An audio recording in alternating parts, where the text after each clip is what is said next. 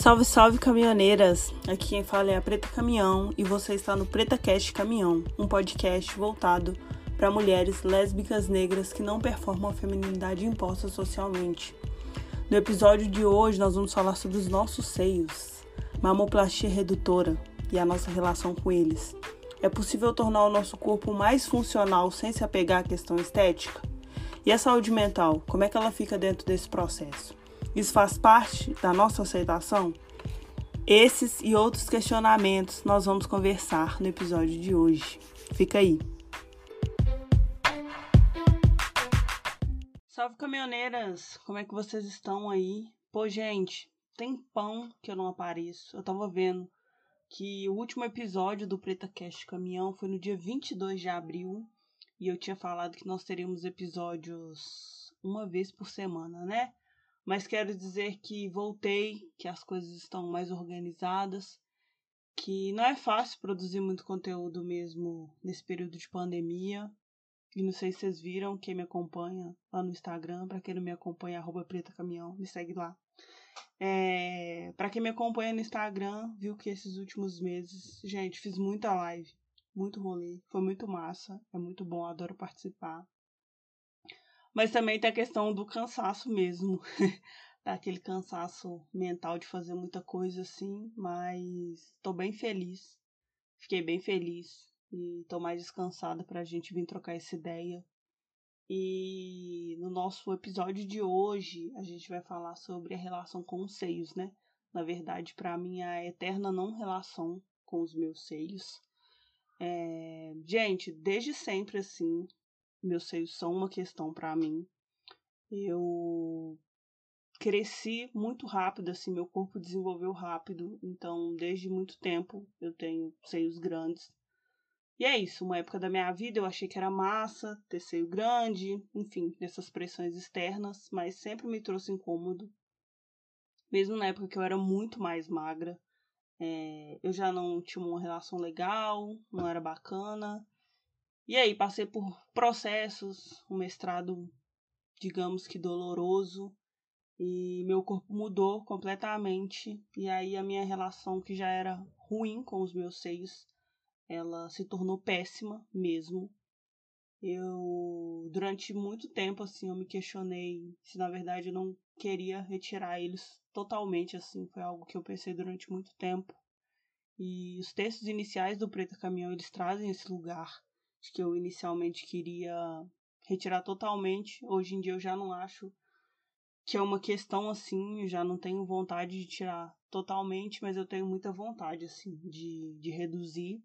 E, e é muito louco, porque todo mundo, com todo mundo que eu converso sobre essa questão de, de diminuir o tamanho dos meus seios, é, me trazem muitas. As pessoas sempre trazem muitas questões, falando assim, ah, você está querendo talvez mutilar o seu corpo, ou será que você não está em outros lugares, né? Pelo fato da minha não performance de feminilidade é, imposta socialmente, eles sempre trazem as questões para outro lugar, que não necessariamente tem a ver, é, não necessariamente não, que não tem a ver com o que eu tô passando, enfim. Eu sou uma mulher cisgênero, eu me identifico com o meu corpo, mas é, esse ponto eu tenho vontade, assim, de, de mudar.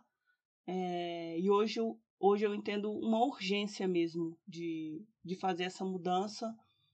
É, e é para além da questão estética, assim, da questão física também, que é algo que me incomoda muito, mas principalmente pelo bem da minha saúde mental mesmo, assim, para eu, para eu conseguir manter as minhas relações de uma forma melhor, para eu conseguir me relacionar melhor com a minha imagem no espelho, é, para eu me entender melhor nesse mundo.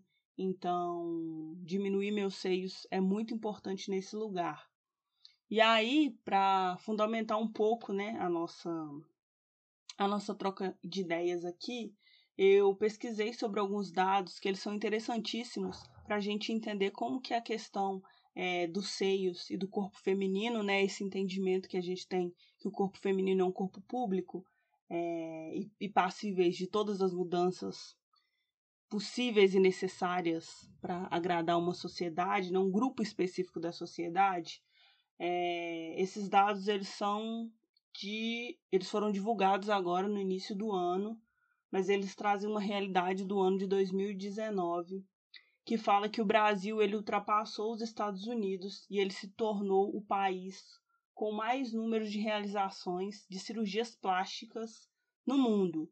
Então, é muito louco, assim, esse primeiro dado de ver como que o Brasil tá nesse primeiro lugar. Porque, gente, se a gente for ver esses, esses, essas séries aí estadunidenses, a gente vê, tipo, só os rolês bizarros, assim, tipo...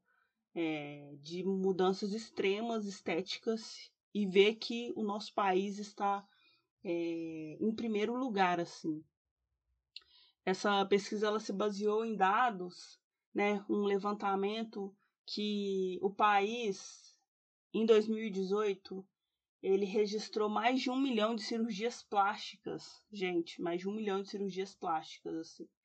É, e che- quase chegando a um milhão procedimentos estéticos não cirúrgicos. Então, essa questão, né, de mais de um milhão para mais de um milhão para cirurgias plásticas e chegando a quase um milhão esse rolê de procedimentos estéticos é, não cirúrgicos, que acabam se associando também à questão da cirurgia plástica. É, a mamoplastia de aumento, né, que é você colocar silicone nos seus seios para aumentar o tamanho deles, é a cirurgia que ela está em primeiro lugar no Brasil. Então, logo em seguida, se não me engano, é a lipoaspiração e depois a rinoplastia. Então, são todas de ordem, né, quase que basicamente estética. E aí, entendendo que o primeiro lugar é onde você coloca seios enormes, e o segundo lugar é onde você torna o seu corpo é, magro por um processo muito invasivo, que é a lipoaspiração. E aí eu fiquei pensando assim, num país que é líder, né? Tá aí no topo do ranking das cirurgias plásticas, é, eu, enquanto uma mulher que não está nesse lugar de feminilidade imposta, É, quando eu digo que eu quero diminuir o tamanho dos meus seios, é, sempre rola um espanto. As pessoas elas não conseguem conceber e elas não conseguem aceitar essa ideia de diminuir é, o tamanho dos meus seios. Por que é isso? Porque socialmente, é, a nossa socialização, né, ela faz nós mulheres acreditarmos que a gente precisa de... de quanto mais, melhor. Assim, a gente precisa de ter... sei lá, peitão, a gente precisa de ter bundão, a gente, né, e em contrapartida a gente precisa de ter um corpo magro, que tem essas características, mas tem um corpo magro, que aí tem aquela lipoaspiração L E D, se não me engano é o nome, L A D, sei lá, não sei como é que pronuncia, é, que é uma lipo que você simula, né, a barriga de tanquinho ali da academia, que é um rolê muito louco, que é um rolê muito surreal, e, e como assim... Esse tipo de intervenção é, é aceito, é legal, a mulher tem que fazer, é muito incentivado. Mas quando a gente faz esse procedimento que foge desse lugar, né? Quando a gente fala assim, olha, eu quero ter os meus seios menor, sabe? É, não é aceito, assim. E é muito louco, porque trocando uma ideia esses dias pelo Instagram, eu não lembro... Não lembro com quem que eu estava trocando essa ideia. É, como que rolou uma mudança mesmo, assim. Rolou uma... Parece que a gente está mudando o nosso olhar, né? É, e aí também nesse...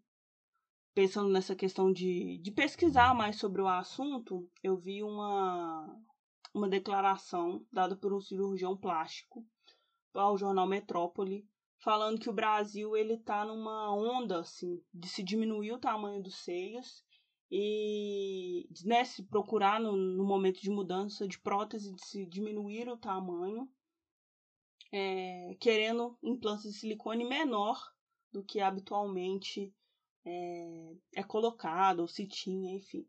E é muito louco porque é a gente entendendo o nosso corpo também, é, com ele sendo mais funcional, assim. No meu lugar, por exemplo, eu me trazendo é, nessa discussão que eu, né, tô me trazendo a todo momento, mas, assim, me, me trazendo nesse, nesse lugar, assim, que seios pequenos para mim, eles vão além da questão estética, porque eu quero que o meu corpo, ele seja mais funcional. eu não quero sofrer tanto, por exemplo, quando eu vou... Quando eu tô menstruada, eu não quero sentir tanta dor. Eu não quero sentir tanta dor quando eu for fazer uma atividade física que me obrigue a utilizar dois tops ou dois sutiãs para eles terem firmeza. É... Essa funcionalidade mesmo do dia a dia, de não sentir dor, né? De não sentir tanta dor. É... E eu acho que a gente está nesse movimento assim, de, de entender o nosso corpo mais funcional e principalmente da gente enxergar o nosso corpo para a gente, sabe? Eu vejo é, muita mulher querendo fazer esse movimento de tornar o corpo dela para ela, e não para o outro, e não para o desejo do outro. E aí, o que muito me inspirou, né? Pensando nesse assunto todo, o que me inspirou muito fazer esse episódio foi que eu fiz, um, abri uma caixinha de perguntas lá no meu Instagram, é, arroba Preta Caminhão, fazendo a merchan de novo, é, sobre quem já tinha feito mamoplastia redutora, quem tem vontade, que me contasse um pouco. Foi muito massa, porque foi muita gente que respondeu, isso foi muito bacana. Isso me deixou surpresa também, porque muita mina, é, eu não imaginava que tinha tanta gente a fim de passar por esse processo. É, e não só mulheres assim que não estavam nesse lugar de feminilidade imposta socialmente, tipo assim. Muitas minas mesmo, hétero, lésbicas, bi, enfim, todas nesse lugar, performando, não performando. Muita gente falou dessa vontade e, e foi campeão, assim, perguntas, campeão, assim, de perguntas não, campeão de respostas, assim. Muita gente falando que tem vontade, mas que tem medo de fazer. É, muita gente falando sobre as questões de, de medo de perder a sensibilidade ou a questão da amamentação. É, sobre a questão da amamentação, eu fiz uma pesquisa, né? E aí é, eu não achei dados muito precisos para falar sobre a questão da, da amamentação, porque depende de vários fatores, depende do procedimento que o médico vai, vai fazer, depende do tamanho dos seus seios, é, de, depende do, da quantidade de tecido removido, né?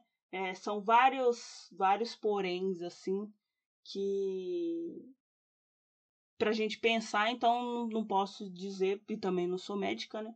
Então não posso dizer precisamente, assim, se essa mamoplastia redutora vai dificultar na amamentação ou não, assim. Das leituras que fiz, é, não achei dados, assim, muito concretos e, e certeiros. Sobre a questão da sensibilidade, é muito interessante porque... A maioria dos dados que eu pesquisei diz que a sensibilidade, é, a perda de sensibilidade é uma perda momentânea, assim. Então, ela pode durar semanas ou meses, mas são raros os casos que elas se tornam permanentes. E aí eu fiquei pensando sobre o meu caso, assim, porque eu não sei como é que é para vocês, mas os meus seios é, são uma parte do meu corpo que eu ignoro completamente a existência deles. É, é como se tem aqui, né? Tem um tronco aqui, eu pulo a região dos seios e já venho para a barriga, assim. Então, por exemplo, nas minhas é, relações sexuais, eu não gosto muito que toque os meus seios, eu tenho pouca sensibilidade nos meus seios, ou quase nenhuma. É, no dia a dia, assim, dificilmente eu paro e olho no espelho os meus seios, eu dificilmente eu toco eles. Então, aí eu não tô dizendo que isso é que isso é algo que eu não ligaria, sabe, de, de perder a sensibilidade, não é isso, mas dentro da minha realidade atual, eu já não tenho sensibilidade dos meus seios. É, então, é algo que eu vejo assim, né, eu entendo que, obviamente, todas as, as questões de você perder a sensibilidade nessa região, mas dentro da minha realidade é, é isso, já é algo que eu vivo. Então, eu acho que diminuir os meus seios, ele traria mais sensibilidade para mim, porque eu começaria a enxergar os meus seios, eu começaria a tocar eles, eu começaria a, a permitir o toque, então para mim estaria assim, num lugar... É interessante, eu acho que o que me preocupa mesmo é, do processo assim, cirúrgico da, de fazer a mamoplastia redutora, com certeza é a questão da cicatrização. Eu, enquanto uma mulher negra, então... né? E aí eu não tenho problema, assim, por exemplo, ah, que geralmente o corte é em T, assim. Fala assim, ah, fica o, o corte em T, assim, tipo, esse não é o problema. É, o meu problema maior é da questão da cicatrização, de, por exemplo, de dar talvez queloide, é, ou talvez a cicatriz, que eu conheço casos, né? Fiquei sabendo pelo Instagram. Casos de mulheres que o corte ficou esbranquiçado. Então, são pontos, assim, que me incomodariam, mas que, para mim, já a mini não seriam fatores, e não vai ser, né, na verdade, um fator que me... que me impeça de fazer a mamoplastia redutora, assim. É um ponto que, que eu tô tentando trabalhar mesmo, essa questão de ter que, que emagrecer para passar por esse processo. Porque, no geral, eu não tenho muitas questões, assim, com o meu corpo. Eu gosto do meu corpo como ele é. É, eu amo cada parte, assim. Então, perder peso para mim não era... sabe, não é um ponto, né? Não é o ponto. Mas... e aí, consultando, vendo que no SUS, né? O SUS, assim, definitivamente, o SUS, se você quiser fazer uma mamoplastia redutora, a não ser que sua situação seja muito, muito grave, você tem que, é, você tem que emagrecer. Particular, óbvio que ali o médico vai querer, né? Te cantar pra você... para você emagrecer, ou para você fazer uma lipo ali junta, mas pelo que eu vi não é um fator determinante, assim. E pelo plano de saúde, obviamente, o plano faz tudo para, né, para dificultar esse processo, assim. Então, é isso. O ruim que eu vi que das três opções aí, a, o emagrecimento, ela se faz presente, e aí discutir, enfim, sobre a gordofobia nesses espaços, é uma outra pauta que daria um outro episódio de um podcast, mas que me questiono também esse rolê do, do emagrecimento, que ele tem que ser feito, né, é, para a mamoplastia redutora. Eu tenho vontade, pretendo fazer, é, tenho plano de saúde, então eu quero fazer pelo plano de saúde, porque, em média, no, no Brasil, uma mamoplastia redutora custa de doze a vinte mil reais, e, e é uma grana que eu não posso, é, eu não posso e eu não tenho, né? Não posso, não, eu não tenho, então... E é isso, como tenho um plano de saúde, muitos anos pagando plano de saúde, acho que nada mais que exercer o meu direito de, de diminuir os meus seios, assim, por essa via. E é isso, acho que muitas reflexões, muitos pensamentos, assim, é... e é muito louco que é muito num lugar de desabafo também, assim, esse, esse episódio é num lugar de desabafo e de, e de toda vez que eu quiser desistir de, de, de passar por esse processo, é... eu escutar aqui e relembrar os motivos que estão me fazendo iniciar essa jornada, porque é isso. É, a minha saúde mental nesse momento... Nesse momento não, né? Mas principalmente nesse momento. É uma prioridade. Então eu entendo que são muitos os caminhos, assim, que eu percorri, de aceitação de vários lugares. E, e se aceitar também é modificar aquilo que para você é necessário fazer mudanças. Então, é, essa mamoplastia para mim vai ser esse lugar aí de... é isso, de renascer em novos, novos locais, novos espaços, enfim, é isso. Quero que vocês me falem aí como é que é essa percepção para vocês, quem tem vontade, eu acho que é muito importante essa troca. E na semana que vem a gente tá aí de novo, conversando, fritando, me mandem mensagens. É, sei lá, manda tema, manda o que vocês quiserem, manda carta de amor, pode mandar tudo que nós estamos aí, e porque semana que vem nós estaremos juntas, beleza? Beijos pra vocês.